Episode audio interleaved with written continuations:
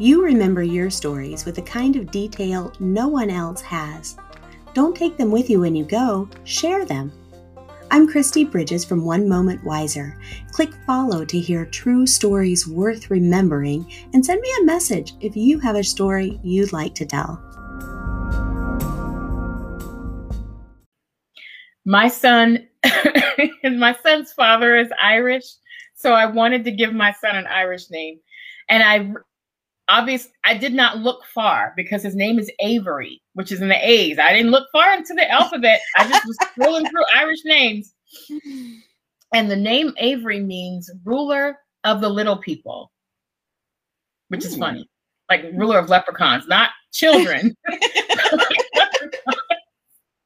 But what I held on to was the word ruler. If you ever see my son, ever, anywhere, anytime, half sleep, in the middle of whatever, and you say, boy, what does your name mean? Ruler. You half asleep. What does your name mean? Ruler. So when we saw Black, actually I saw Black Panther without him. Mm-hmm. And when I saw Black Panther and I saw him, saw him fighting, and Angela Bassett as his mother yelled out, show them who you are. I cry. I, I cry every time I think about that because I've been telling my son his whole life, show them who you are. Yes. Who are you? What did I name you? Who are you supposed to be? Anybody watching this? If you ever see my son anywhere, anywhere ever, you don't ever even have to say his name. Walk up to him and say, what does your name mean? It means ruler. Who are you? It's probably what he, how he responds. That is what I've instilled in my son since he was born. You are a ruler. His middle name, oh, I'm not going to all of it because I don't want anybody to start stalking him, but his name is Avery. Mm-hmm. And our last name, Mitchell, means strives to be like God. I named him what I named him on purpose. Now, you may not want to name your children, you know, or you may not put any credence into what you name your kids, and that's fine. Because even if my son's name were John, I'm going to still tell him he's a ruler. Yeah. It did, wouldn't matter what I named him. I, I, I raised him to be a ruler. So when he started acting like he knew what was going on and started making decisions and, and acting like a ruler, I had to remember what I told him, what I've been telling him his whole life. My point being, you really have to be careful what you say over your children. You may feel a lot of stuff. Like I felt, I'm watching my kid, his nose is red because my, my son's skin is very, very fair. His nose was red. His eyes were watering. He was coughing and sneezing. And I go, you know, Lord, I just thank you and I give you praise that, um, we are healed by Jesus' stripes. Avery is healed by Jesus. I, I I refuse to speak that over my son. I just, I wouldn't do it. At that point, it was just an exercise to learn the principle. Yeah. Later on, when my son was in dire trouble, when he, when his G P A was in the fifties and sixties, ouch, and he was trying to graduate, I had to be careful what I spoke. Yes. When he was not doing homework and, and getting failing grades and I was frustrated with him, I had to be careful what I spoke. So there's a difference between speaking life over a situation and then calling things the way they are. I, I'm not going to argue that he was indeed on a track to fail, but I never, ever out of my mouth said my son is failing. My son has failed. I never said the words. And by the same token, I encouraged him. I said, you know what? You're smarter than this. And I, t- and he'll tell you himself, I would say to him repeatedly, you know, I'm not going to lie to you, right? Yes, ma'am. So if you were stupid, I would tell you you were stupid. Yes, ma'am. You're not stupid, baby. You can do this. I'm not sure why you're not doing it, but you can do this. Jump to maybe a few months ago because he's just started a, a job that he really loves. And I heard him do some math, quick math in the air. And he walked away and I called him back and I said, wait a minute, You just did like some math real quick in the air. Like he knew what twenty percent of something was to tip. He goes, yeah. I go, what was going on in high school when you were just not doing your homework? He said, they just, they didn't want me to do things the way I, I can do it in my head. I couldn't do it on paper. I go, okay. So you knew? He said, yes, Mom, I always knew that I wasn't stupid. I just didn't do things the way they wanted me to. I go, okay. And then he said, you know, I could have done what they asked. I could have. Mm-hmm. Like, okay, smart for you to recognize that as you gotten older. But that that gave me an opportunity to have a conversation with him about, I know you're able to do this. Tell me why we didn't get there. It's, that was his choice. But I never spoke the negativity over him. I didn't speak. Um, no matter what I saw, I did not speak the negativity over him. And as a parent, especially when there's only one parent, especially when there's only one, you have got to be really careful not to to um, speak the negative things over your children. So I, I would, I'm guessing, because I've never been married, I'm guessing that when there are two parents, maybe one parent might be off one day and the other one kind of picks up the slack, you know, and maybe I have, you know, just gotten, I'm done with this kid, but then maybe dad will come along and say something. You don't have that luxury when you're the only parent. Yeah. So how do you have conversations that get the job done without, um, without speaking into them the things that they that they carry for years? I mean, you and I have seen in our own lives little things pop up where we're responding today in a conversation to something that's in the back of our mind from thirty years ago. You know what I mean? It's like it's created a response because we believed that we were right. going to be abandoned, or that we were going to be rejected, or, you know, whatever.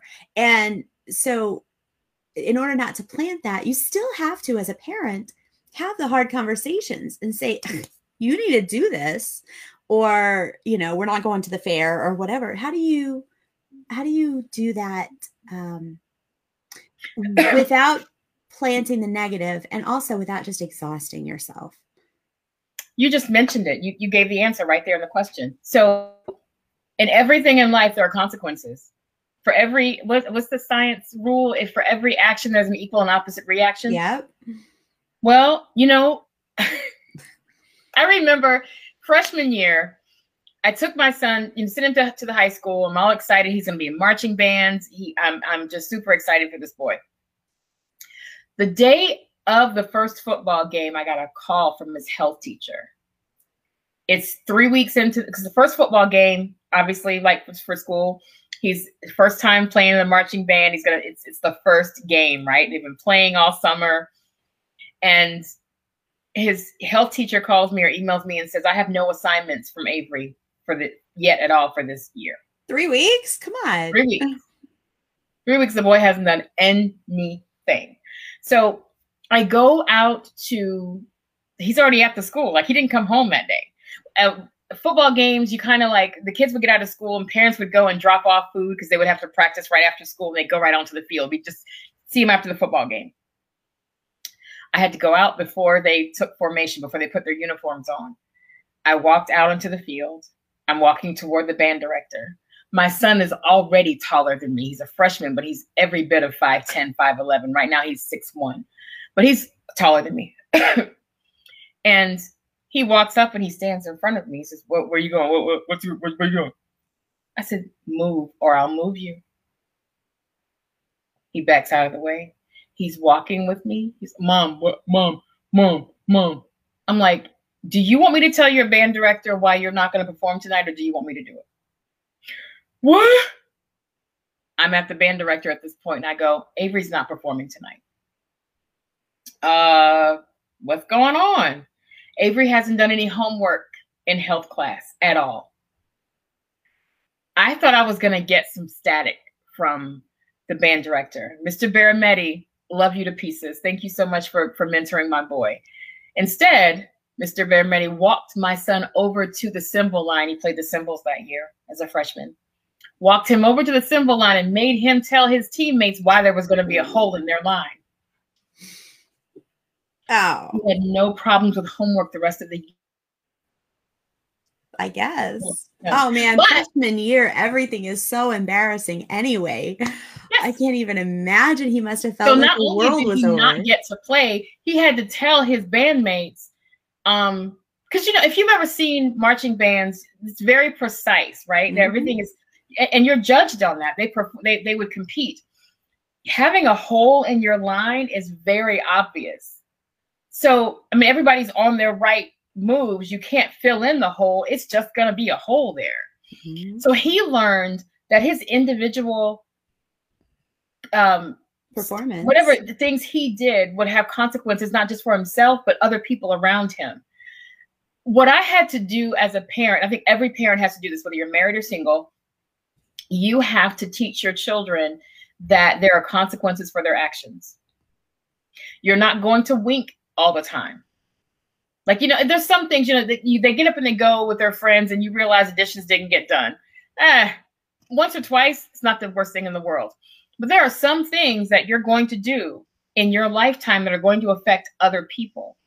Now, my son has been fortunate enough to see things that he's done that have positively affected other people too. But that day, he learned without fussing, fighting, any, I didn't have to do any other real punishment. It was simply, you're not playing tonight. And not only you're not playing, you're going to make your other teammates look real bad. And we had know, no problems with that after that. When we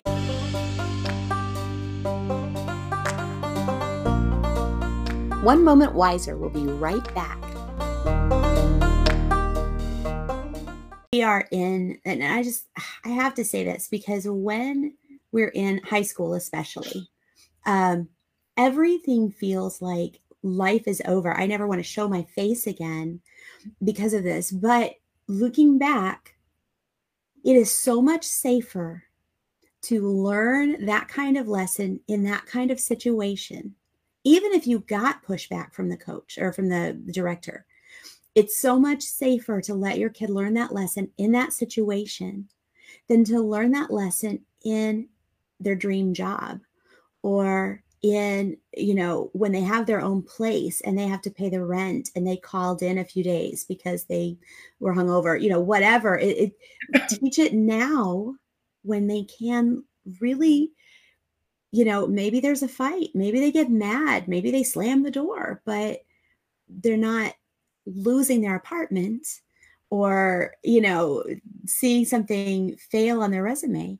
So, and, and even those things, God can get us through it if we learn the lesson. I think our whole life, honestly, to some extent, is the safe training ground God has given us, you know, but as a parent, you have a, an opportunity. And I'm really, just like I said before, you create that. The environment that's, that they're capable of making those mistakes in. Yeah. That's exactly what we have to do as parents. My son has a really good job now that pays really well. And um, he learned from marching bands not to be late. He was percussion. Percussion percussionists feel like they should be the first ones on the field and the last ones off the field. Mm-hmm. When you are a mom who has worked all day and had class and it's nine thirty and your kid has not come off the field yet because percussion is still practicing, mm-hmm. you know what I'm talking about. But now at his current job, I'm not late. I'm not calling in. If I got a cough and they make me call in sick, and that's what a lot of companies are doing now. If you come in with any symptoms of COVID, then they, they ask you to go home and go get tested. Right. Oh, he is that very day. And he is waiting by the phone, checking email every second to find out if he has it or not. And as soon as he finds out, that email is going to his H R department within five minutes of him receiving it because he wants to go back to work. Awesome. He, I, I, I co-signed his car loan. So I see when he makes his car payment, he has always made his car payments. I probably say roughly two weeks ahead of time, as long as he's had a car. Yes. The things that he's, that he's learned at work now, my son is asking to learn stuff. He's asking to take classes so he can get a promotion. Those things, excuse me. And let me back up a little bit. Yes, I tried to create an environment that allowed him to learn those things where it was safe so that when he got into the real world, he wouldn't make awful mistakes. But the flip side of that too is I serve a wonderful God. who has had mercy on me. He has had mercy on my son. And, and I never want to discount that in our story, um, because we're not perfect. I've probably said some things to my son that might send him to therapy. I can't think of any things that I've, that I've done, but you know, I may have done or said some things that that upset him or hurt him still to this day. I used to yell a lot. My son doesn't like yelling. Um, to this day, when he has a girlfriend and she gets to start acting crazy and jumping all over, he is out. Sorry, y'all. I know that you don't know why my son, but I'm telling you now, yelled at him, he's out. So I may have done some things too, but continual prayer, continual applying the blood, continual asking God, am I doing the right thing? Should I be doing this? Um, I think I messed up. Can you help me fix it? That continual prayer, that continual walking relationship with God is not just good for you as a person, but it's going to bless your family. Yeah, true. And, you know, I just have to say there is a, there's a maturing process in all of our lives. And that maturing process includes um, at some point in our lives, we push away from the people who've nurtured us yeah. because we have a drive to become independent. It's part of the maturing process. And at some point in the maturing process, we discover hangups that we acquired somehow in our youth. Uh, a lot of times between, you know, age, you know, birth and five years old, but sometime in our youth, we all acquire um, wrong responses, wrong beliefs. And they can be based on, you know, unfortunately, too often, they're based on mistakes parents make because parents are inexperienced when they become right. parents, no right? Um, but they, they can be based on anything. But just know that if if your child is going through um, either of those times, that pushing away time or that suddenly realizing they really do need some counseling or some healing, Um, that there's really some some garbage they're carrying around in their baggage, right? Um, or if you as a person are, are going through that, get, just accept it. It's something everybody needs to go through at some point is self-evaluation and healing. And God is there to help you with that. And other pe- God has equipped other people to be there for you. You're not alone in that. Um So I just want to just take that whole feeling of I'm just a screw up off the table because no, that that's part of life. No, but I love that you, you know, you went to God over and over and you said, hey, help me parent. And I think, you know, when there are very few two parent households anymore, but even when there are two parent households, um, we still need that. We don't just go to each other. We have to continuously go to God for that. Um, you, you were in school raising your kid. So, and I love that, that he actually understands, you know, hard work showing up and paying bills early, you know, to, to take care of things. That is huge, especially as young as he is. But you seem to, from an outsider's view, you seem to have done a pretty good job of not making your whole life all about him.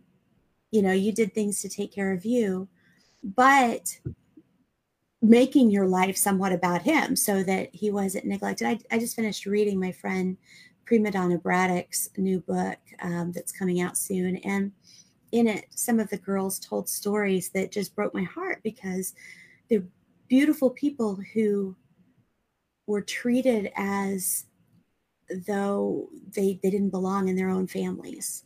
Mm-hmm. And, you know, some of them, and, you know, treated as though they were just an inconvenience. And it is very inconvenient to have a kid when you don't expect one. And, and even when you do expect one, kids are inconvenient, but right, right. you, you made a way to, to never let Avery feel that way.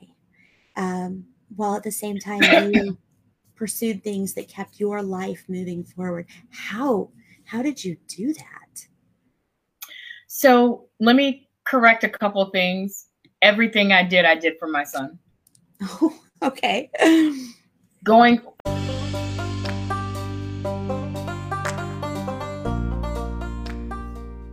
If you're enjoying this podcast, tune in next week to hear more.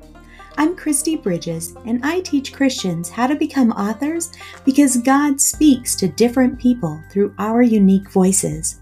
Visit me at one moment wiser dot com. That's the number one, moment wiser dot com.